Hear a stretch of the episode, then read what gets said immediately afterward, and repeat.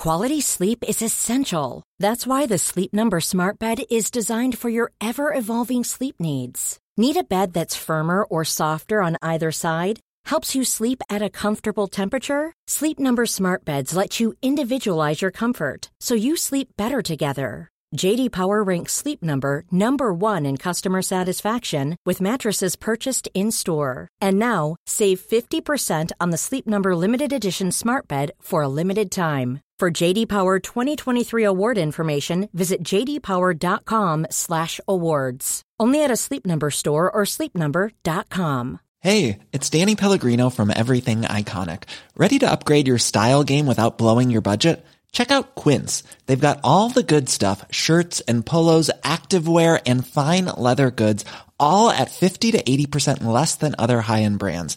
And the best part? They're all about safe, ethical and responsible manufacturing. Get that luxury vibe without the luxury price tag. Hit up quince.com slash upgrade for free shipping and 365 day returns on your next order. That's quince.com slash upgrade.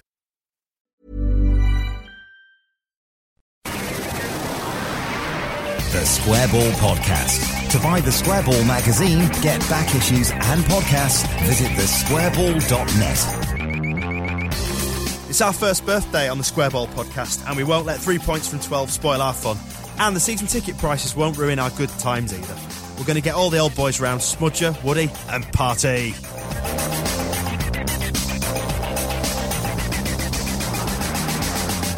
Hello and Happy New Year to you. Welcome to podcast 21.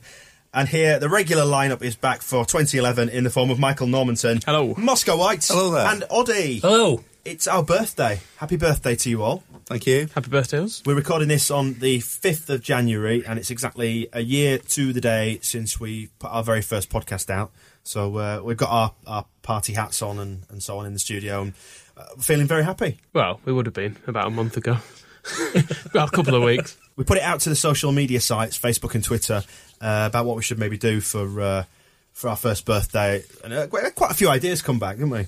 Will Booth uh, said we could play a montage of all the best bits of Leeds United in the last year, um, stealing all the clips of Radio Bates. Uh, Dan, have you have you put that particular montage together? Um, I haven't. That would involve work. And us getting sued, probably. Yeah, breach of copyright, and we know what Ken's like, so no, we we overlooked that one. But actually, I like what Will went on to say. About doing what any normal person would do on I mean, their what would, you, what would a normal person do on their birthday? Apparently, they get drunk and ride a motorcycle through the club shop window. It doesn't say whether it's into the shop or out of the shop. I think coming out would be more. You're talking logistically getting a motorcycle into the shop. You'd also you'd have to steer around Billy on the way out. Let's move on. Richard Benson came up with an idea, actually. Two ideas, didn't he? Number one, run a vote on which podder has the nicest voice, which I think um, That makes me feel a bit strange. I don't. could be a bit pervy, Yeah. potentially. And number two, a tribute to Ian Dusty Miller. I don't really know what to say about him. Yeah, I'm not quite sure why. What has Ian Miller done to. Seems like a nice guy. All right. I think I think that probably was a tribute to Ian Miller right there. So I think so. We did that. A round of applause for him. Uh, James Garner, who's one of the lads who sells the square ball with us on the match day, he says one year since January the 3rd. Happy scum beating day. Yeah, Neil Beaumont as well mentions uh, the fact that it's Happy Beckford Day, wasn't it, on uh, January 3rd. So, yeah, so we, we launched off the back of that fantastical win, and I've watched it a couple of times on YouTube, well, the goal anyway, and it, it never ceases to be brilliant, does it? And it's worth looking at the fan videos that are on YouTube as well. Just how slow that ball actually goes Yeah. across the line. I was reminded of it as well watching Gary Neville toiling away on the weekend. It reminded me of uh, Bradley Johnson skinning him. Remains the only person I've ever seen Bradley Johnson completely tear away from for pace. It's also worth I think uh, once a year if you watch uh, Beckford's goal and also uh, Richard Naylor going straight through Wayne Rooney. That one's always enjoyable. Which uh, um, I, I'd already cheered the goal and I stood up and punched the air when that happened as well. Yeah, it was it was one of those worth taking a book in moments, wasn't it? Yes. Good. Definitely. So yeah, with uh, with January the third commemorated, I think we should probably move on, look to the future, and all that. Do get in touch with us then with your suggestions for anything you'd like us to do on the podcast within reason. Uh, you can email us podcast at thesquareball.net. We're also on Facebook. Go to facebook.com forward slash the square ball and Twitter as well. That's twitter.com forward slash the square ball as well. Right, with four matches to get through, let's uh, turn our attention to white watching right now. Not a single win in any of these games, these four matches, which are the Leicester on Boxing Day 2 2, the Portsmouth match 3 3. Uh, the Borough draw on New Year's Day, and latterly the Cardiff defeat last night. So no wins, but it's not that bad, is it really? Still fifth? We predicted that, didn't we? I, I said on the last pod that if we won all four, that would be mental. And I was right. It would have been mental. So that's one prediction. I'm starting off the, the predictions quite well.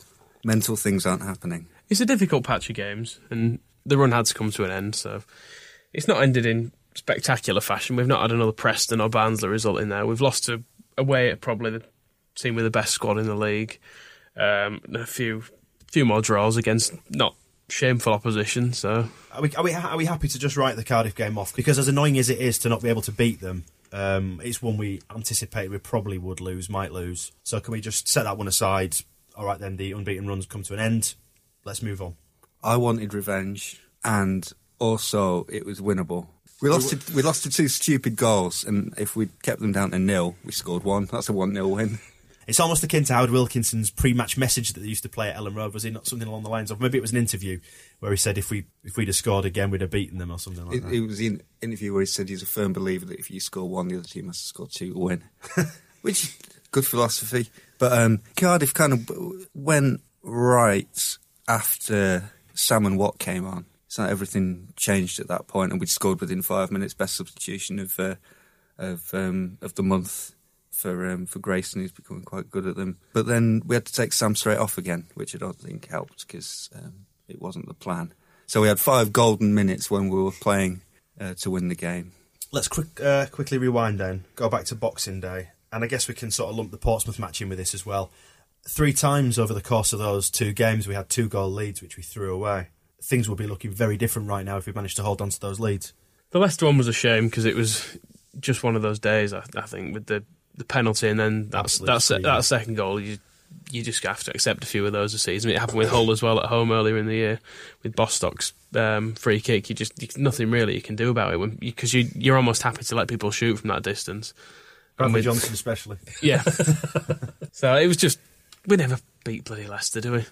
Yeah, and they shouldn't have had the penalty anyway because Snodgrass got uh, felled on the halfway line uh, just before that. And there was a ball into the box, and then that's when the penalty came from. Well, we'll talk about really, really poor referees uh, in the Portsmouth match. But quick note for for Gradel grabbing a goal back at Leicester. He enjoyed that, I'm sure. Appears to have added um, about five million pounds onto his price tag. if you, if um, If you're listening, Ken, shush, don't, don't listen to anybody. Right, uh, Snodgrass as well. That was a nice goal. yeah, That was a corker, yeah. Another man Yeah. who's who's very much in form. He's scored a couple over this period, hasn't he? They've all been um, both been really, really good. He's he's just playing well generally. If anybody's seen the uh, the photograph of him dressed as an astronaut having Jägermeister poured through uh, the the hatch of his helmet, it obviously works for him. Was this at the Christmas party? I hope it was. I hope it wasn't just Pre-match. normal. in the dressing room. All right, But so, um, no, he's in really good form, and I'm really pleased about that. good. So uh, with that two-two out of the way, just one of those games. Three-three. Just Uh, one of them games. Yeah, well, yeah. When does it stop being uh, a coincidence? From you know, from being what was it, two 0 up, three one up, chucked it away again. Very frustrating day. It was, but I should be more. We should have left there being frustrated at our defence, but instead, I was just absolutely so raging about the referee. I couldn't see beyond his horrible, stupid little frame and face, and his pathetic linesman in front of the East stand as well in that second half. I've not felt as cheated leaving a game in a very long time. I'm just consulting my notes that we put together for this, uh, and you compiled this section, didn't you? And you've put David fucking Webb. Is that his full name? Yeah, yes, I believe so. That's, his his mother gave him that name. You've put worst referee this season by a long way. Now I've not been to all the games. You've been to the vast majority. Is is that a fair assessment? Definitely, probably the worst of last season as well. Kevin Friend had a, a couple of shockers, but um, yeah, he was. He just seemed so far out of his depth. He got virtually nothing right. Is this the guy? Is his first championship game? Apparently so, and it Possibly did show. last. Yeah, it just seemed an odd game to give him as well in front of a, a big crowd and everything. It's maybe big headed to say he shouldn't have been given. Shouldn't have been given one of our games, but give him Scunthorpe or somewhere where there's not a big crowd. He seemed determined to prove that he could handle the pressure of a big crowd, and but that as a result, just didn't give us any decisions. There was a nice uh, chant from the Kop that we only get shit refs, which I think summed him up. It was one of those petty little Hitlers who makes players come back to him to book them or talk to them, but we were getting mauled all across the pitch and we were getting no free kicks at all. Petty little decisions where we were getting bookings and they weren't. Let's talk about the disallowed goal then. That obviously a very frustrating thing. Didn't look to be a great deal wrong to me with that? Was it you know Jim McCormack just used his body? You know, it's, It ain't a big body. and it's not that big. No, it should have stood. Do we think? Well, just before that, we got a corner and we had two guys in front of uh, the keeper, and he was he came running to the uh, penalty box, uh, breaking them up as if there was loads of argy bargy and there wasn't. But in the first half, they took a corner. I think one of their big centre halves came up uh, and stood right in front of Kasper, making sure he couldn't move, but did nothing. If you're going to be petty, be petty for everybody and make it equal. Be consistently petty. So someone, someone's taken um, a good video from the Kop. It's on on YouTube of um, of the disallowed goal. Yeah, and what it mainly shows is McCormack being held blatantly by a defender, and so then he manages to wrestle his, himself away from the defender and score. But then he gets the free kick given against him for what is a tiny little nudge in comparison to the uh, the holding he was having to put up with a minute before. But Remember back to Norwich, they just took Schmeichel out and scored. It's we only get shit refs. Are, we- are we starting to get a bit paranoid with this, or is it? now that David Webb, awful man. I'm not sure we can describe this as the beginnings of Leeds United paranoia. and long may it continue. I'm not going to blame the ref in the other games. David Webb is a cretin. All right, Do you so- think he was actually named after David Webb, the Chelsea player? Probably. that kicked Eddie Gray out of the FA Cup final. Do you think it's? I should uh, probably double check he's called David Webb because that was from memory. So So if you know if it wasn't David Webb, Dave, we're really sorry. Don't send your lawyers round. He's really, you know, crying into his Johnny Howson Leeds shirt. Uh, so Gradel scoring again, man in fine form. Must be now worth about eight or nine million. By the end of Depends who's buying. probably, yeah. House and getting another, um, Probably worth about six hundred thousand. And good old Brad- Bradley Johnson making himself worth 200 quid a week. Yeah.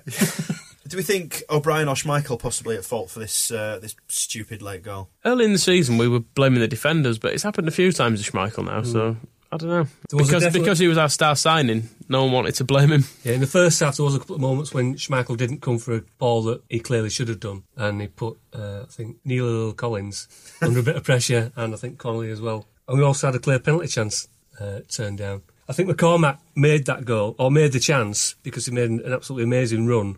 Uh, there's a ball from the right hand side, but it came from more or less a left wing position and right, ran right across. And it was a clear penalty, which the linesman should have flagged. But I was really impressed with McCormack. They're all against us. Yeah. David Webb. We'll get Fucking you. web. Um, so uh, we'll talk about a bit more about McCormack um, in this bit. We'll be quickly uh, on about Borough New Year's Day, and it just, I'm speaking from a personal point of view, it just felt like one big hangover in Elland Road, didn't it? On that lunchtime kick-off, a very under par performance. You weren't that bad, Dan. I was I was No. awful. it just so happened actually where I was sat, uh, people around me must have been worse than I was because I had four seats to myself, um, and I thought about just curling up and having a little sleep in the. I think there must have been 30,000 Leeds fans with a massive hangover because it was a pretty poor um, uh, performance from the fans, I think. Yeah, but it was a very underwhelming game, wasn't it? Yeah, it Sometimes was. it takes something on the field to spark the fans off, and it, Yeah. there's nothing going on, was there? It's just crap. I think is the probably. It's not a goal for Middlesbrough that you need to get you going, is it? Is it? Especially not a shit one like that was. McCormack, what a miss! That was incredible. Before, first of all, let's deal let's deal with the equaliser. That was nice. Beautiful goal, beautiful control, Lucio beautiful took it well. volley. Yeah. Yep. And um, McCormack did well getting in there in the first place, causing some trouble. So let's deal with his miss. How th- how did he miss that? That was incredible. It was it was easier to score, wasn't it? All he had to do was direct it goalwards. I, it was strange because I should have left the game feeling relieved at having got a point because we played poorly. We'd got a last minute equaliser as it was, but I just I just kept going over it in my head thinking, How? how? I just scored it. He could have taken it on his chest and passed it in. He had so much time. It seemed like he did too much because he, he, he managed to get his whole body in the air, flying at it when he could just have both feet on the ground and just nodded it and it would have gone in. But instead, he was like, It seemed to Diving me. header. It seemed to me, yeah, like he had too much time to think about it. He jumped a bit too early, didn't Yeah, he? he saw it coming. Oh, I'll jump now. I'm going to pop it in that corner. And by the time it, you know, it had gone, it just bounced off his head.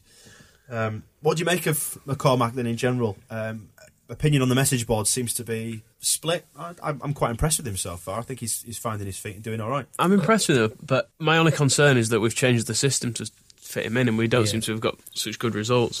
and it's coincided with Howson dropping further back, and from having his best patch of form for, for years, he's gone back to his old self now as Howson. Well, Matthew Hibbert uh, brought this up on Facebook, the, the whole 4-4-2 versus 4-5-1 debate, and he suggests that Howson's been totally nullified in this 4-4-2. As we know, he's not that good when he's sitting deeper. Uh, just to shoehorn McCormack in. I'm not sure it's just a shoehorn McCormack in, isn't it? Because Kilkenny's I gone so, to yeah. Qatar, so we had to. He has been him, available though. Uh, in, Well, yeah, these but we knew- but you're not thinking we knew he was going. longer term that he's not going to be here for the And next also, few weeks. Kilkenny wasn't playing brilliantly. He was doing all right, but because he wasn't playing at his best, and we knew he was going away with Australia, makes sense to play Howson there. Who he's a midfield player, so he should be able to play in midfield, and then play McCormack, who is really good in that position up front. And then we're all right for the month. But um, unfortunately, it, I don't. I don't have a problem with McCormack playing there, but the effect on Howson is a, a worry. I would agree. I can is- totally understand problem, why it's been done. I think we should have just carried on playing Kilkenny and just banked the points Get while the we points. Oh, yeah. well while we had the chance because we're going to have to. It's not like we're we're selling him all together. He's going to be back at some stage. McCormack and Howson should be able to deal with the positions they're playing. Yeah, but- I, I don't buy this. Have we not, we've not ju- done the Johnny Howson thing to death that he's not that good as a, as a, a central midfielder that can control a game, you know, sitting deeper and. well, the, But is there another he's- option?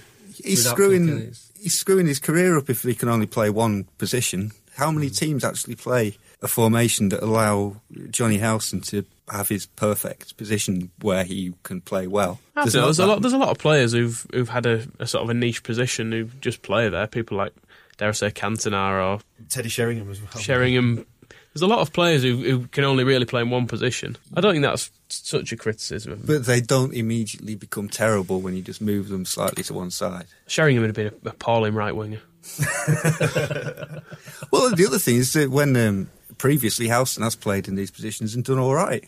I just described him as playing rubbish when we move him slightly to one side, but he's not actually that bad But he's not that good either. when he's been moved. Well, then what do we do? Buy more players, buy more. we need more. I just want to quickly mention uh, the Borough fans singing uh, "You Are My Borough" to the tune of "You Are My Sunshine," which used to be a lead song, Hmm. and we don't sing it anymore. And I used to love that song. So everybody on Saturday at Arsenal, I want to hear you sing "You Are My Sunshine." yeah, we always sang the verse, then in the second verse was always no, no, no, no. That's right. Yeah, Leeds. that's right. Let's resurrect I when they were singing it, when they when it got to the bit, I wanted to go Leeds. Like that. You should have done. Just get everybody around you doing it. I was still a bit pissed, And, but not as bad as you. and after mentioning uh, last time about Burnley singing along to their um, goal music, uh, has any other club apart from Middlesbrough started singing their home goal Yeah. music at away games? That that is the definition of yeah, embarrassing is the word. Singing, I mean, uh, again, Well, hang on, why were they Pigbag singing by anti- Pigbag is a good song, but they. Why- I was, I was sorry, sorry, I was just jumping on this particular bandwagon. Why were they singing anti-Yorkshire songs? They're desperate to be Yorkshire. That's right. Yeah. Outcasts. Right, quickly then, let's, let's do the Cardiff match. Uh, if there's anything else to say about that, Craig Bellamy, we hate you. He's good, isn't he? He's, he's too good for this division. He's too fast, but he's a horrible little oik. And I'm glad that Robert Snodgrass was photographed spitting on him, dribbling on him. He didn't spit on him. He drooled on him. emptied some Much- mucus onto him. yeah, Whatever it much was, different. he mucused him. You can't be charged by the FA for drooling. I hope. He's taking the piss in this league, though. Isn't Yeah, he is, particularly He's- against. He's not we're even playing all the time. That's No. the thing. He's just rolling up for the big matches, It'd uh, be waddling around. acceptable if somebody broke his legs. We'd suggest his neck, but he'd have to grow one. Harsh but fair. So finally, second half, an improvement in that match after a pretty turgid first half.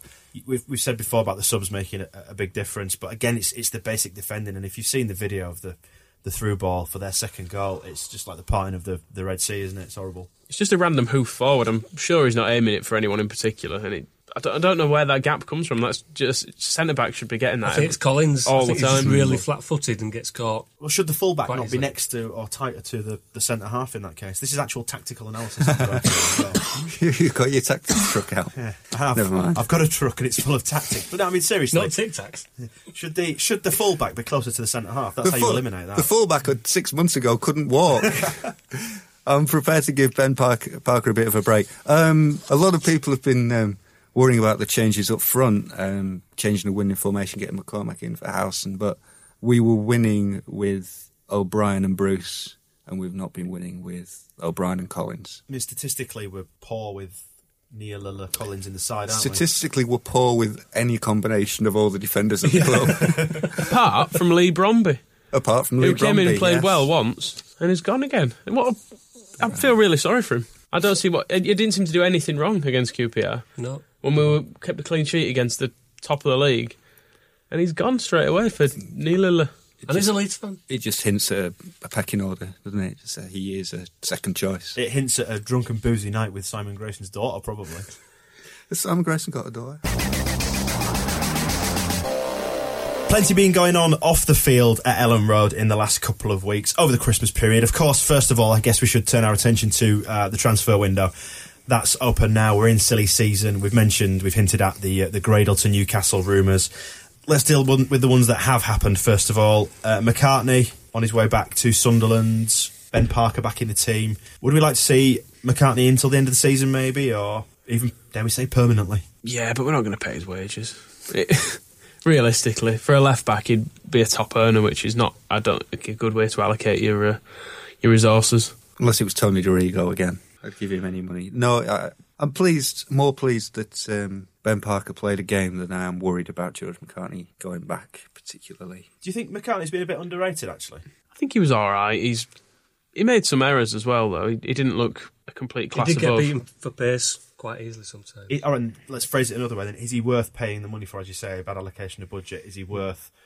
Should we not just try and push Parker back in and see how we get on? In terms of fullbacks, I think Connolly's been a lot better than he has, and probably won't be on anywhere near as much as he is. It was noticeable when Hughes played that we didn't have anyone on, overlapping on the left. But if we get if we've got Parker back and or any proper left back, they should be used to doing that. So I agree. If, if we the, probably won't miss him as if the. Middlesbrough game showed me one thing, it's that Andy Hughes should not be playing left back because well, he cuts inside every time, doesn't he? Which automatically stunts your attack. He does his best. I mean, he's He's, all a, right. he's a right-footed Yeah. central midfielder. He's a trier. He, he deserves credit for uh, for giving it a go. I always cut him a bit of slack, but yeah, never again.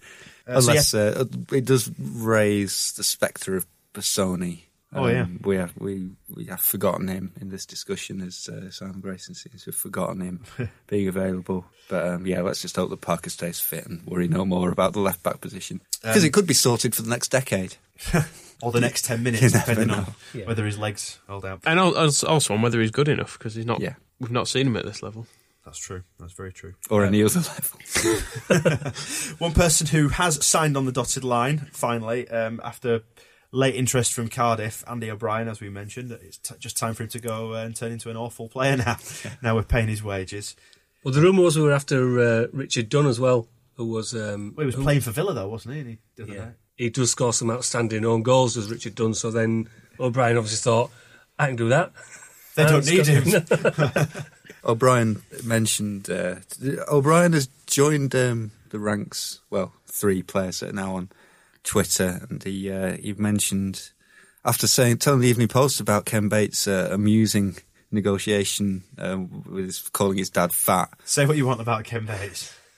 He's a great businessman. But he'll call your dad fat as an opening line. Never met the man before, and uh, but fortunately, as O'Brien said, his dad had a sense of humour and uh, gave him plenty back, and they they all uh, they all laughed. But he also mentioned on Twitter that uh, Ken Bates made numerous jokes about the own goals he was scoring during the negotiations.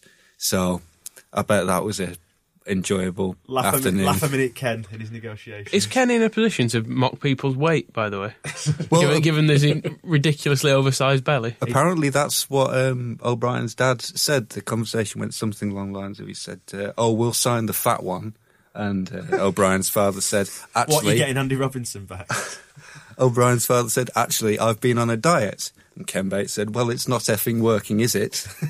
Which O'Brien said, "Well, then, what's your excuse?" And oh. Much much hilarity was had. I can only imagine Gwyn Williams standing next to them aghast. like it's like Becky all over again. I'm going to have to sort this out in six months. Well, he signed on the dotted But line. we've got him. That's, Good yeah, it's good news, um, and he should add, add something to the defence, even if it's just those own goals that we were talking about. So yeah, we, we mentioned the silly season, Gradel to Newcastle for six million. If they genuinely offered us six million pounds, would we snap their hand off, or would we say no? We'd have to. I to. know a man who would. They're not going to though, so it's it's pointless discussing it. It's, it. Someone at a newspaper has looked at who's been scoring goals for us and gone, "Oh, him to Newcastle probably." They haven't got that kind of money. a, a real a real top Premiership team won't want a Championship player, but Newcastle might, and we'll save six And they've got a new manager as well, so he'll want to bring his own men in, even if they are mm. little men. Well, possibly coming the other way then. The Alan Smith rumours have resurfaced again, as they do every year about this time, well, every six months, to be honest. Um, in a word, yes or no? No. That's not a word. that was a sex noise. I want a yes or a no. I'm really excited about it. Um, no, Ollie, No. I say yes. I'm just saying. that I think he'd do a decent enough job. I just think we should maybe stop living in the past. Hmm. I think if we're going to sign somebody to solve our defensive midfield problem, we should get a good defensive midfielder that we don't have previous problems with. And half the fans would boo him. I don't think Arsenal fans would boo him. I think we would all probably adapt. I don't. I, it, it's it would be an unnecessary diversion when there are better midfielders out there. I'm not even convinced he's that good in in midfield. People always talk about oh he's tough tackling. I was remember him just going straight through the thighs of uh, Italian players in the 90th minute. I, I think you've been a bit unfair to him. I think I think we you're probably underestimate, underestimating the, the level of his experience and what he might bring. Purely, I mean, purely as a football player now. I'm not talking about the previous. If you take it on what he'd offer now, I think he'd, he'd add something to us. He probably would, but uh, again, we're looking at how much we'd have to pay him and whether or not that's good value. And I'd say probably not. We've been linked with um, um, a chap at, well, uh, linked. We've been rumoured uh, to have inquired about uh, a chap called Southern at Blackpool who played about 40 games in their midfield in, in promotion last season and hasn't featured much. And for some reason, somebody like that who would not cost much is experienced in this division, um, has played in that position uh, for all of his career, not just been moved there because he's shit as a striker. um, What is and it, that- five, five years since he scored? and that we don't have any um, any previous issues with it. Just makes it. There's a whole world of footballers out there. It always makes me feel strange when people are saying, "Oh, we need a left back." That Ian Harte's doing well, or you know, we need a we need a defender. Well, maybe we can get Woodgate on loan. There's 92 league teams filled with players that haven't played for Leeds United before, and some of them are probably quite good. The Woodgate rumour makes more sense because he's not in the Spurs 25 man squad, so he's definitely not going to play. And it's rumoured that Harry won't let him go to um, another Premiership club. I think it's against the backdrop of January always been a difficult transfer window because people don't really want to let decent players go in this window, do they? It's always at the end of the season. But how many players do we actually need? Well, I mean, yeah, we're- what are we, fifth, fourth? We, bloody well need a defender. Well, we're not going to get relegated, are we? Wait till summer and get some good ones. Oh, I said it now. look. Fucking hell. Bloody Jonah. right, let's uh, let's move on from that because we it's been done to death on message boards as Smith and Woodgate. So we'll just see what happens. I don't Um, think it has, you know. I think there's a lot of life in that one yet. Is it- What is it, the 5th of January? 25 days of this. Right, let's talk about the the loanees then. Um, And imagine if it happens. Sorry, moving on. I mean, we'll get plenty of mileage out of it then if it does. Um, let's talk about the loanees. Martin and Tom Elliott, Alan Martin. What, what's happened with Alan Martin? Is he, is he Barrow said they can't afford him. Can't afford Alan Martin, so we've got him now. Yeah. Yeah. Although apparently we are looking to send him somewhere else that can afford. What's he done? That's the question. What's He's- he done? He got in uh, Scottish under 21s. Uh, Tom Elliott as well. Is, is he been? Is he still out on loan? Tom Elliott. I think he's been I sent think back. he's been sent back, having played seven games and scored none. yeah, hated by uh, Ronnie Moore now. Yeah. I, I actually looked up his stats. He scored once With the- ever. In his in senior Life. football. He scored one goal for Did you Bury see what? Um, about three years ago. Is it time to get rid of him? yeah. I, I imagine we'll probably be hearing that they've been a package has been agreed to to let them go. Um, two others that look like they're on the way out. Then um, Mikey Grella, we've, he's sort of fallen off our radar a little bit, and he's been pushed to the periphery at, at Brunton Park a little bit, hasn't he? But I read an interview with Greg Abbott about this yesterday, about sending him back and saying that um, they'd like to keep him, even though uh, apparently he subbed him off. So Grella wasn't happy about that, but uh, Abbott would like to keep him, but says that um, Leeds really see an exciting future for him, and uh, they don't think they'll be able to keep him permanently. Which is news to me. I mean, everybody assumes that Simon Grayson hates his guts, even though there's no evidence of that. But um, he's he's scored a couple of goals at the start, kind of drifted off the, um, the scoring radar. But all the fans up there seem to like him. As we said before, they're just excited to see somebody from the new world. And Lubo's up there as well. He's from a completely foreign place to them. He's just sort of drifted off our radar completely now, hasn't he? And I, I presume that with his contract up in the summer, that this will be the last we've seen of him. Well, we're not renewing him at fifteen grand a week, are we? I hope. Let's not uh, dwell on that too much. Then let's talk about Aidan White, who's at Oldham. He's doing well. They like him. We're leaving him there. I, I think he was due to stay till the end of January anyway, but he hadn't played much because uh, apparently it was a harsh winter in Oldham. And they didn't play much football. Who who saw that coming? Why did we? Um, a lot of people thought we were going to loan into Brighton. I'm sure the climate would have been better for for Aidy White. Uh, final more. Climate in terms of weather, rather than being. Uh, all right, Clayton's at, at Peterborough. They're uh, keeping hold of him. He's, he seems to be doing quite well there, doesn't he? Are we going to get him back? If Kil- as Kilkenny's leaving, it surely makes sense to get him back. But we're in danger of going back over what we said on the last podcast about him being one for the future. So He's not though. He's twenty two, isn't he? Or something. He's He was 20. Oh, he's only twenty. E- Even so, that's old enough. Mind you, Tom Elliott's twenty and he's about to retire. so, Wait and see. I think I think he's loaned he's loaned there until the end of the window anyway. So again, wait and see what happens. I don't think we need to urgently recall him. Not with Nunez at our disposable. Our disposable. yes, disposable. with Nunez' disposable barbecue just uh, so, so simmering on the edge of the pitch. That's a, it's an interesting point because um, Paul Bruce put on the Facebook page, "Why ain't Nunez getting a chance?" as a point for us to talk about. Is that just simply a case of having too big a squad, Yeah. too many options? Yes. Should we talk about because there's been a lot of people worrying about Somma not coming back in the team. Well, which- Ben, ben Gershaw uh, mentions it, and, and Darren Clark on the Facebook page also sort of backing it up a little bit. Uh, is it that Grayson's got his favourites? And well, we, we said last time, didn't we, about him maybe Somma didn't figure in his plans that much this season. Well, I, went, I, I had a look at this because I've seen about, a lot of people complaining about him not playing um, last night at of Paynter, um, saying he's not been getting a chance. And so far this season, Somma's played eight games, McCormack four and Paynter two. That starts. So he's played twice as many full games as McCormack and four times as many as Paynter. So the way I'm looking at it is it's not that he's been frozen out or that he's been ignored or passed over. It's that he had a chance, he's played well, and then he had a few dodgy games. And since then, the whole team's been playing well. And now, when we're making a change, we're looking at some of the other players we've got who have yet to prove themselves. Are we making enough changes though with a squad as, as big as it is? Should we not? I mean, there is also the problem of um, putting an inconsistent team Hey there, it's Michelle Norris. I'm host of a podcast called Your Mama's Kitchen. When I travel, I'm usually looking for a way to find a taste of home when I'm not at home. And one of the things I love to do when I am at home is entertain. And Airbnb allows me to do that. When I was in California recently, I rented a house that had a great kitchen. And when we were sitting around the table, we're all thinking, we're in someone else's house. Someone could be in all of our homes as well. If you have a home, but you're not always at home, you have an Airbnb. Your home might be worth more than you think. Find out how much at airbnb.com/slash host.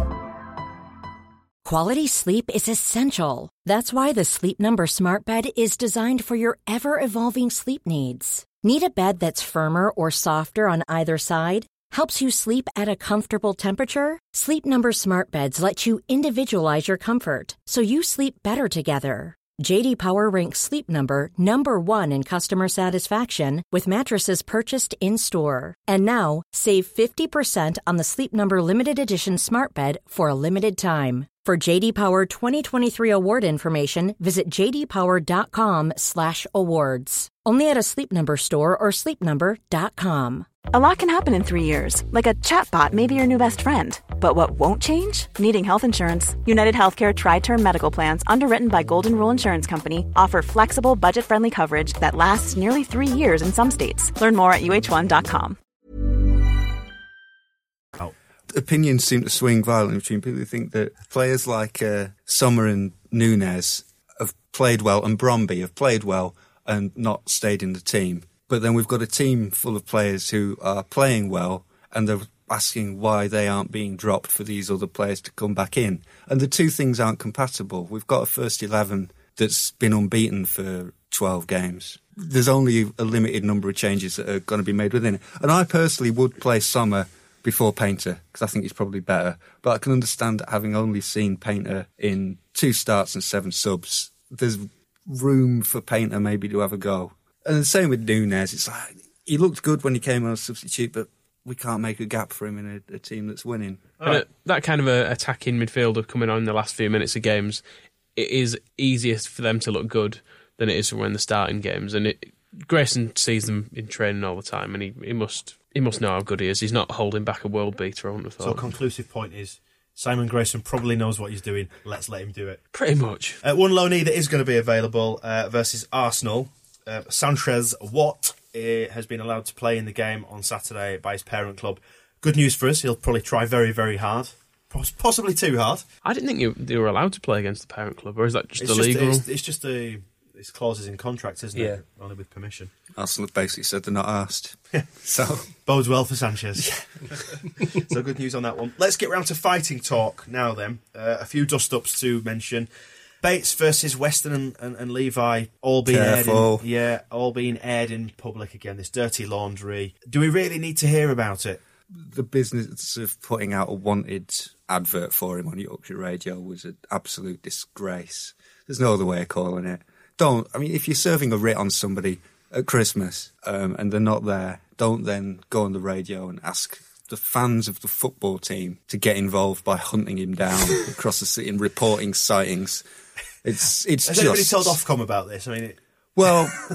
It's not what you should be doing with your radio station, is it? Really? but if your radio station. And even if you- but if it theoretically broadcasts from under a volcano and there's a man running it who's stroking his white cat, can't, can't he say what he wants? And to hell with Ofcom. Yeah, essentially. I mean, it could be that uh, Weston and Levi are the two most evil people in the world, and that Ken Bates is absolutely right to be taking them to court uh, for whatever it is he exactly is taking them to court for. I believe it's to do with season ticket funds, isn't it? A lot of people take people to court though, but we just he just loves the theatre of it, doesn't he? It's it's like he wants to. But has he not learned from the. From, Well, you would think so. It's, cost us a million quid last time I had a, decided to have a pop at him in the programme. Listening to the Leicester game on uh, Boxing Day, I had my head in my hands at half time as uh, what's his face, whichever minion was doing the uh, the the the match day program was saying, if you've seen Melvyn Levi. There's a head in the hands going on here, by the way. For you, listener, I'll just tell you that. you know, we tune in to that radio station. One, because we've got no choice. Two, because we want to hear the football. Not because we want to get dragged into whatever legal dispute. And it's not even the it's not the club against them. It's Bates, isn't it? So leave us out of it. On which note, let's move on. Yes. Um, someone else who has been involved in the fighting talk, uh, David O'Leary versus Zlatan uh, Ibrahimovic. Is it? Was it? It's a friendly in uh, Dubai and started friendly. eh? yeah. yes, an unfriendly in Dubai. And they, they, isn't Ibra- Ibrahimovic like a black belt or something as well? Yeah, and about 30 years younger than O'Leary. O'Leary would fight him if the money was right. Bit of a- I don't know, I'd want to win out of those two. Football would be the winner in a fight like that. television would be the winner. Yeah. But yeah, yeah. To explain what happened, it was Ibrahimovic tackled one of um, O'Leary's players. He's managing in Dubai at the moment, and uh, and O'Leary took exception. He was, you could see him shouting, "You knew what you were doing!" And uh, so Ibrahimovic uh, had a go at him at the, at the end of the game. He's only a baby. How could you do that to him? One more bit of fighting talk then. Simon Grayson's son interview. We couldn't let this section go past without mentioning that. Fantastic to hear him say, I love it when they call us scum. Yeah, turned into uh, Travis Bickle after that as well. He said, um, Where, "Where's it gone?" Shuffling of newspaper here. Um, He said, I go to different countries and people talk about Leeds scum. I walk to different games in this country and I hear the same thing. I turn around and say, You talking to me? we heard his voice the other week. You did it. If Bradley doesn't like it, you talking to me? It's nice to have a manager who, who gets it. and s- assistant manager as well, inventor of the lead salute. We couldn't ask for more. So you may have noticed that we haven't uh, touched yet on the season ticket prices. We will we will dedicate this specific section of the podcast to uh, the fact that the season ticket renewals are out, and it's another big price hike. And how do we all feel about that? Impoverished. Very, very disappointed. It just. It takes the piss. Um, It's fine. It's just, it's too much, and it's too soon to be asking for people to pay it, and to justify it by saying the heating bill's going to be a lot is Turn just the thermostat down, idiot. a pathetic Put a jumper excuse. on. Stupid old man. I mean, so with the obvious stuff out of the way, uh, I listened to Bates' full explanation of it, um, and he was sort of saying costs have gone up for everything, and if we want to buy players, then we've got to pay, and we've got a three million pound rental bill to pay. It's not quite what he said. Well, What is he- it- is any of what it- he s- what he said was that if uh, if basically, if we're not happy with these prices, the other option, instead of putting them up, is to sell all our best players and get relegated. That was his other. Which is what we've done once under him, incidentally. we sold uh, sold Hulse, Kilgallon, just straight down. No, uh, well, At we least tried. he was being honest then. Uh, If you if Although season tickets were so cheap then, weren't they? he pre- he presents that as if selling some players to make the season ticket prices is a terrible idea. If you look at our bloated squad and how much money we've given Andy Robinson, Lubomir Michalik, we're not going to play Grella in the next three seasons, sell him and pass the savings straight on. I don't want to be subsidising the lifestyle of a Carlisle players um, just because Leeds United are incapable of, of letting a player go without them leaving on a free transfer. And he also says, like, in this, uh, I've heard the same clip that was on Yorkshire Radio. The elephant in the room is that he's talking about if we don't, if we want to run a club properly, one that makes a profit, one that doesn't go bust. He's being asked this by his own radio station, which posts huge losses Seven hundred thousand pounds each year. Well, that- that and was- you, you think, Is there a certain amount of not sympathy, but can you appreciate where he's coming from in terms of costs rising and they rise for everybody? Obviously, the club doesn't seem like it's taking into account that everybody's bloody broken at the minute. he seems to desperate to keep us uh, living on our knees though, because we're we are a profitable club, but we we've not got a massive wage bill compared to like the, the crowds we get. There's no reason we should be struggling anymore. He's always telling us we're not we've not got debts. We are a profitable business. We sell a lot of shirts. We sell a lot of programs. There's a decent amount of people go to the stadium despite the prices. So there's no reason we're not Scunthorpe. We shouldn't be scraping around in this league, grateful to just be surviving. Yeah, but that's exactly it. People do turn out in their thousands despite the prices. So he knows he's So got, a, yeah, he's he's got, got, a, a captive audience. That's right. Yeah. And if, if we stay at the top of the league or keep pushing for promotion next season, everyone will come back. It would be interesting Well- to see what the prices were had we been third from bottom. I fancy there wouldn't have been much different, to be honest. Maybe not for the renewals. Well, not for the very, very early renewal. Because I think um, there is some defence to be had in the very, very early. Re- There's no point in calling it early renewals and late renewals. The early, early renewal, um, 500. I think some people have actually found that if they move from like a student ticket to the Kop, they can make it cheaper. There is actually a saving.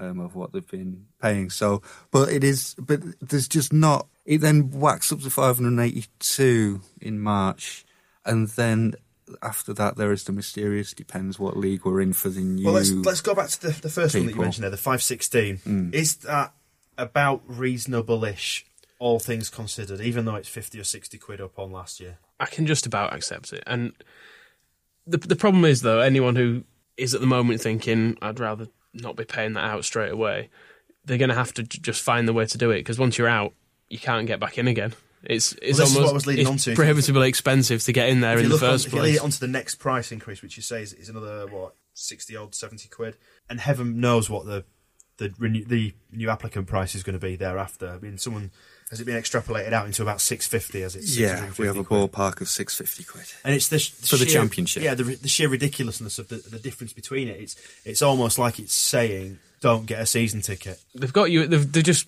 got a captive audience with the existing season ticket holders. It's essentially forcing everybody to, to renew because, like I say, if you don't, look what's going to happen to you. You'll be uh, you'll be unable to go next season. and with this as well the, the whole pricing policy at Leeds seems to lack any sense of goodwill whatsoever it's like they find they work out what is the absolute maximum that the majority of people will be able to pay and they charge it they don't work out what is the absolute maximum that the majority of people will pay and then chop a bit off to make it a bit easier because But is it not a business, not a charity? Is that not a, a reasoned argument? Yeah, he did that when he first came in, though, because he, he put prices up, knowing that there would be 10,000 season ticket holders who would pay that anyway and would always go no matter what the price But the was. thing is, the season ticket. This is what gets me right. The season ticket base is not expanding, and it hasn't. And this pricing policy seems geared towards not expanding it, and it's forcing people into casual support, which we have a large amount of anyway. Which in turn seems to force people into picking and choosing games. And given what the matchday prices are likely to be next season, people are going to start picking and choosing games if it's forty-six quid a ticket or something stupid like that. and what it, it's doing as well with the people who I was going to go on to say with that maximum price is it may be business, but it's pissing off the customers.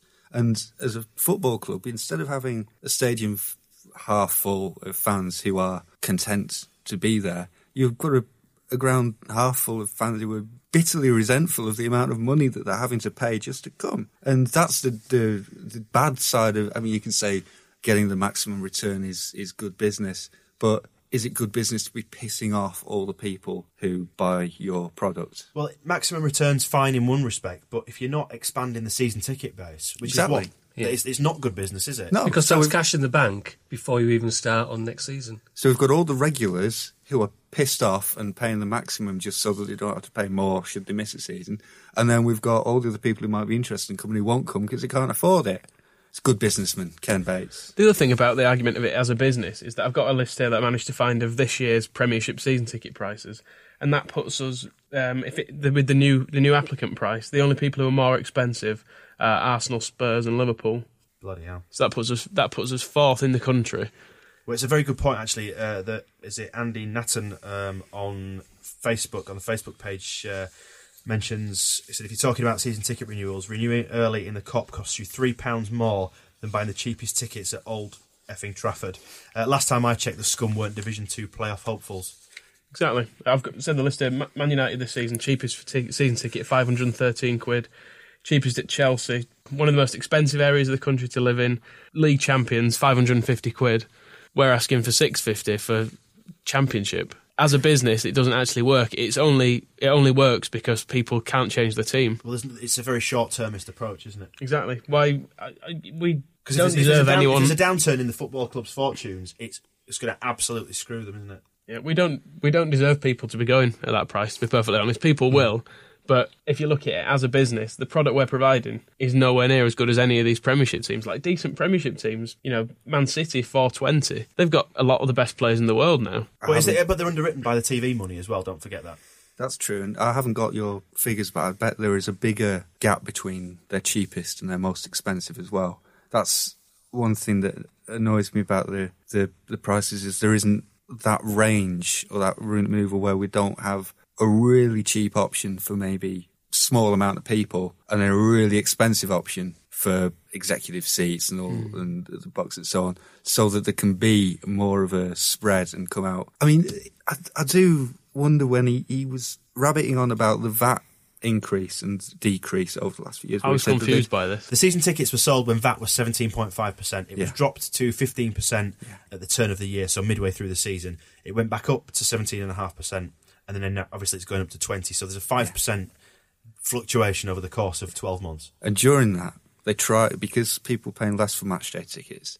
They tried to pass on a similar discount to um, season ticket renewers, so that they wouldn't be cheated. But then it went back up again, and he said that they thought that they were going to get that money back from the government because of when they paid the VAT bill. But the government said, no, you have to pay us the rate at when it was paid to you, not when you paid to us. And so they messed up, and so it's cost the club money, so they've had to So put the tickets on there. And what, what worries me about that is there's supposed to be competent accountants in a finance department that knows about all this and can work out what the VAT will be payable uh, when, when we're paying it to the government, and so that we don't have Ken Bates rabbiting on the radio, confusing the life out of all of us, because essentially it sounds like they've cocked up the VAT bill, and so they've had to include it in the increase. I I was mean, do you very think that's true though? Is that just waffle that if he throws throws you off the scent enough times? It's smoke and mirrors, yeah, isn't yeah. Misdirection. Either that or it's just stupidity and bad management. I mean, I do remember the You can say what you want about Ken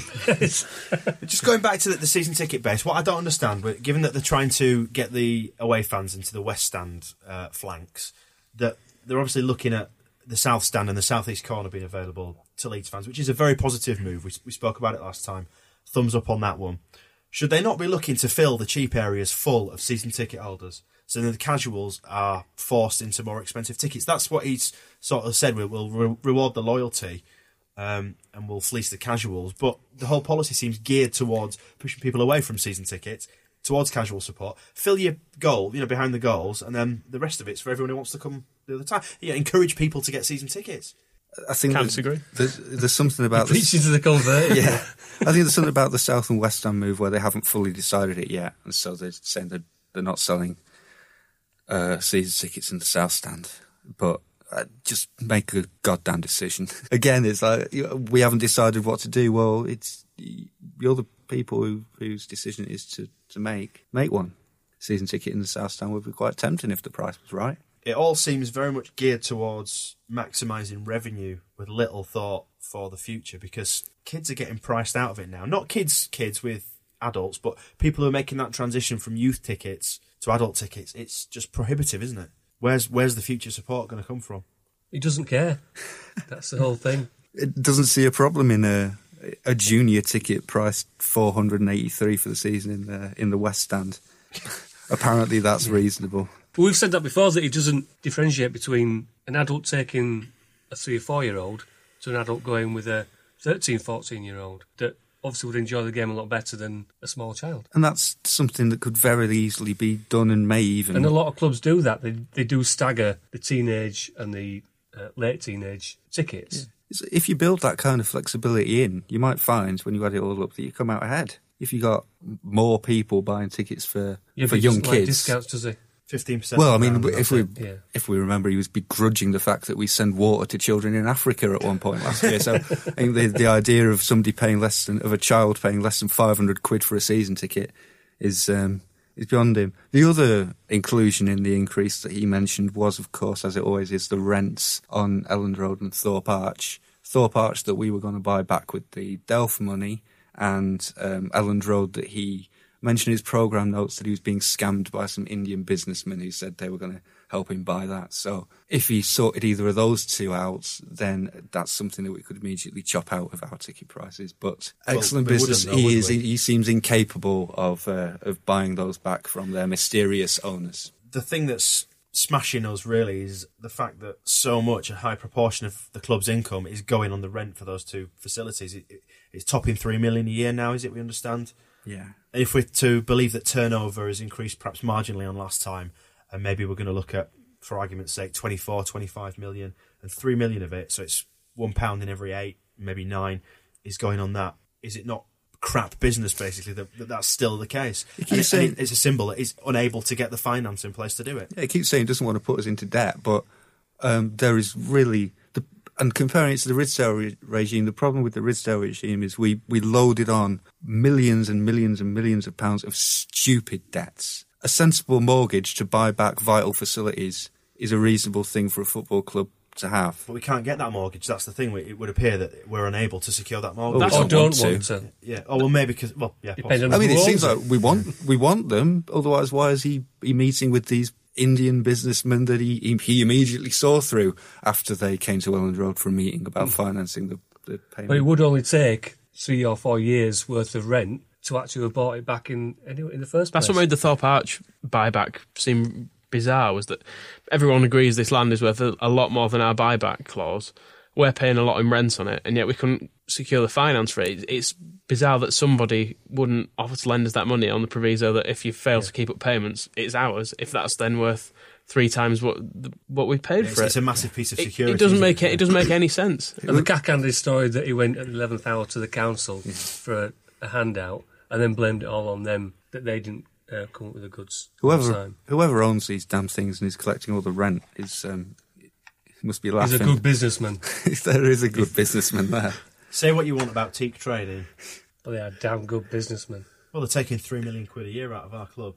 Out of our season ticket payments. So in, other- in short, we're not happy, and it will see season tickets. And then if we do get well, even in this division, if the if we're looking at predicted uh, season ticket for next year, six hundred and fifty pounds, that works out at twenty eight pounds a game in the championship. Add on a fair whack um, for the season ticket discount included there. We're talking 35 quid to watch Scunthorpe. And no doubt the uh, Category C games will be very cheap, but we won't Game play any. games? We won't play any. I can't afford to go to every game, and it'll be looking like next season I'll be afford to go to many less. Right then, fixtures coming up. An absolutely massive game on the horizon. Scunthorpe at Elland Road. on- yeah, thank you. Yes, on Saturday the fifteenth. Before that, of course, a little trip to the Emirates against a small team from uh, from Woolwich. We're playing the Arsenal in the FA Cup on the telly. Are we going to get a pasting or what? Yep. Yep. We Yeah, are aren't we? probably. We're going to get hammered Just because on and off the pitch. Just because we've got a slight expectation that you never know because of what happened last year, but Yeah. it's going to be It won't, will it? pasting, isn't it? yeah. Yeah. Lightning won't, won't strike twice. There doesn't seem to be quite the same excitement about it as there was uh, I mean, it, it's it's not scum, so um, it's obviously a different order of game. But I'm not getting that. I think maybe Cardiff has sort of taken a bit of the edge off of cup fever in Yorkshire. I think if they did. Uh, if ITV tried to do a feature of all you know all the happy fans in uh, wearing rosettes and banners boarding the coaches at Leeds, just have a bunch of dour, miserable Yorkshiremen here who will probably lose like we bloody did at Cardiff. Yeah, with, the, with the Hovis music in the background. Yeah. Just Trudging down Elland Road. Wheeling, parking the bikes against an old dry stone wall, getting on the coach. But yeah, it's, it's, It'll it's be a not decent party day out, time. won't it? But it's Yeah, I'm looking forward to seeing uh, to, to watching the game, but no great expectations. If we had to win one of these two, I'd rather we beat Scunthorpe. yeah. Well, they're our whipping boys after a, after a Cardiff game, aren't they? It's- we um, we always turn to them for, for solace to get us back on track. They're they're not in good shape, are they? This gone thought we should uh, should. You never know how this silly. I think the best we can hope for with Arsenal is a draw or a respectable 1 or 2 nil defeat. Ken will be praying for a draw. Think of the replay again. I'll hope for what I was hoping for before Old Trafford, which was just something to celebrate. I wouldn't mind a goal, maybe an equalising goal to then go Broken on leg to. for Gary Neville. Is there anyone in the Arsenal youth team that we really wish a broken leg on? I'm not familiar with the, uh, the, the the team of kids that they're going to put out That's, I think us. that's the difference between this this game Yeah. and the Man United game. There's no one. To, might not like Arsenal, but there's nothing really hateable about them. Is there? They play nice football. They're all right. Whatever. Yeah, I quite like him really. The the team you've got to support in the Premiership because the other ones are Man United and Chelsea. So if you want if you want someone to win the league, they've been the only other the only other option Do you know, for, I don't for think- years. I don't think I could cope with Spurs winning it, and they've, they've got a chance of winning it possibly in the next few years. I don't think I'd like that.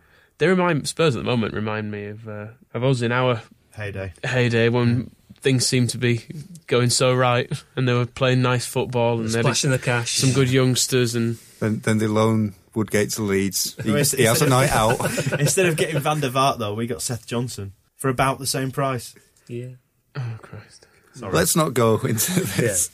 See, Well, me and Michael got an early start on Saturday. We Are you going down on the train, are We're you? going on a train. aren't we? Yeah. yeah, it'll be a good day out. I'm Is it looking another forward cider to for breakfast moment? That's the question. Yeah, it will. Yeah, Be. it will be, won't it? Well, I'm really annoyed I can't go to this because of work commitments. It was the Saturday lunchtime kickoff was the one slot across the weekend that I couldn't make, and uh, they put it on Saturday lunchtime. So I'm looking forward. It'd be nice for them to have a bit of an atmosphere there as well with uh, a decent Some away people following. singing. There'll be a bit of noise. tapping each other and saying, "What's this? What's going on? What's that? That's, that's noise." That's the one thing about it. Waking up a Premier League team, it's almost like uh, like the Harlem Globetrotters used to tour in basketball and show people how basketball should be played. They should send Leeds away support just on a tour of the Premier League to remind them what a football crowd sounds like. Yeah, I don't want to get too self-congratulatory, but you Get your hand out your pants then. Yeah. Do you think the um, do you think the Premier League like misses a club like Leeds? They've got to. They Yeah. can't. No one likes going to Wigan. It's a dreadful club. Even Wiganers don't like going to It's Wigan. a, it's a crap stadium which they fail to fill. No one, nobody wants to go to Wigan. I b- firmly believe that. I mean, that's why the Championship clubs love having us there, just because they bank massive um, away ticket sales every time we appear. Beer sales. We, we probably paid. Did you see that at Cardiff they were serving booze um, in the away end with they had people Dressed as wearing uh, Ghostbusters. well, no, I've seen. They weren't dressed as Ghostbusters, but they carry a tank of beer on their back, and Like they just they like the Ghostbusters did. like the Ghostbusters, but they're not dressed as Ghostbusters. They're dressed as Thirstbusters, and they just dispense Which is very similar to a- Ghostbusters. the important point is they dispense beer out of a hose from a tank on their back, Don't cross the streams. That's all I'm saying. especially not if you're near the urinal. That's a Although good it thing. We need say- more of that. That's- It sounds like a very American thing. Sounds like a Well, good way to get paid. Ghostbusters. Very American.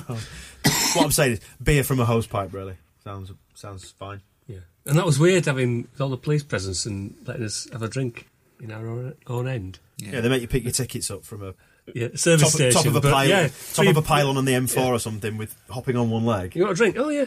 Apparently, the um, the actual ticket exchange was much more relaxed than anybody expected. They didn't count how many vouchers you were giving them, or count how many tickets they were giving you.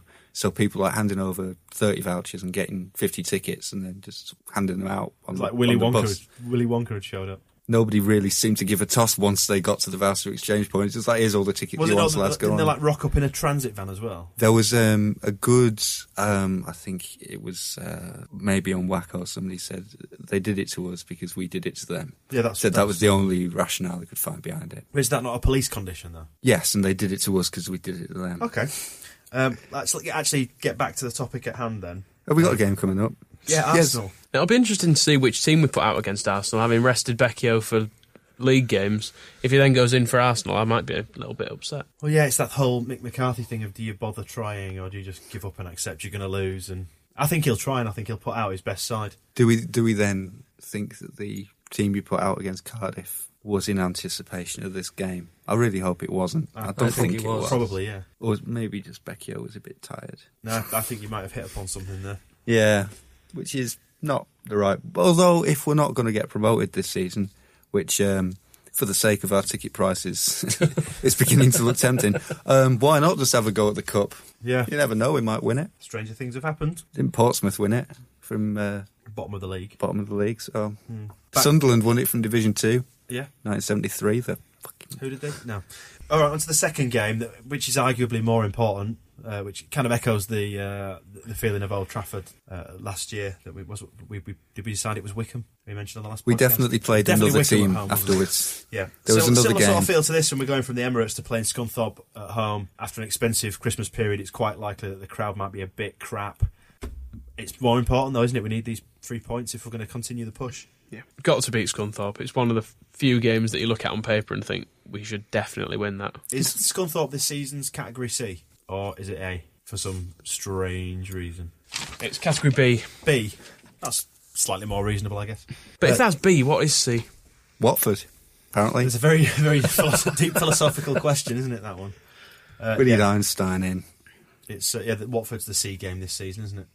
That might not be a bad game. Uh, yeah, well, they're, they're, they could be above us before long, couldn't they, with their games in hand?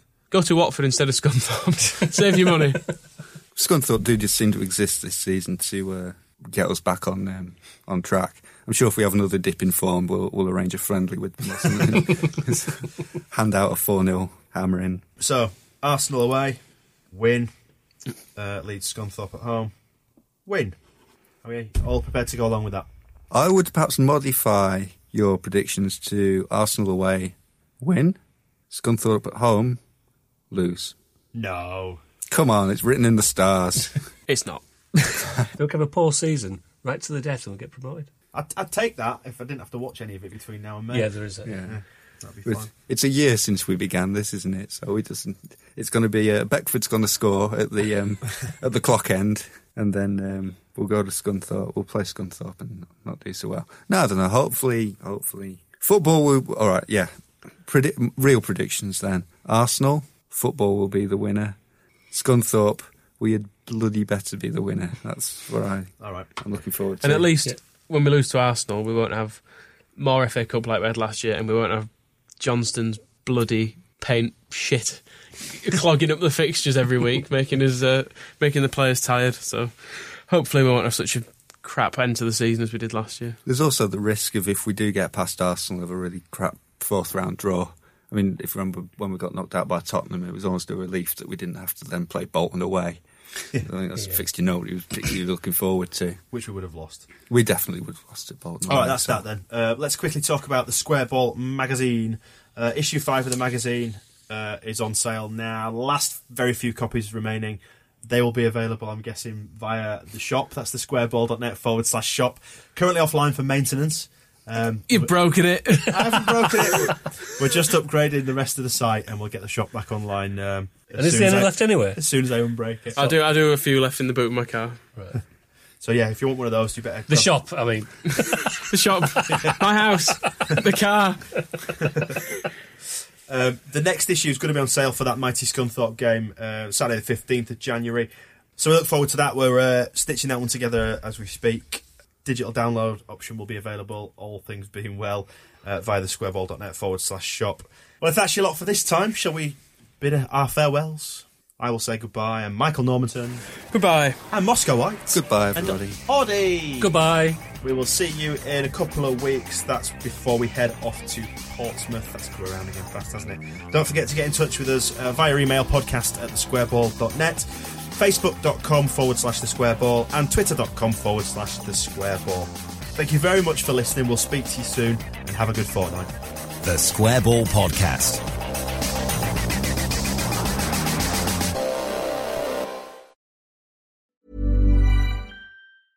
Even when we're on a budget, we still deserve nice things. Quince is a place to scoop up stunning high-end goods for 50 to 80% less than similar brands. They have buttery soft cashmere sweaters starting at $50, luxurious Italian leather bags, and so much more. Plus, Quince only works with factories that use safe, ethical, and responsible manufacturing. Get the high-end goods you'll love without the high price tag with Quince. Go to quince.com slash style for free shipping and 365-day returns.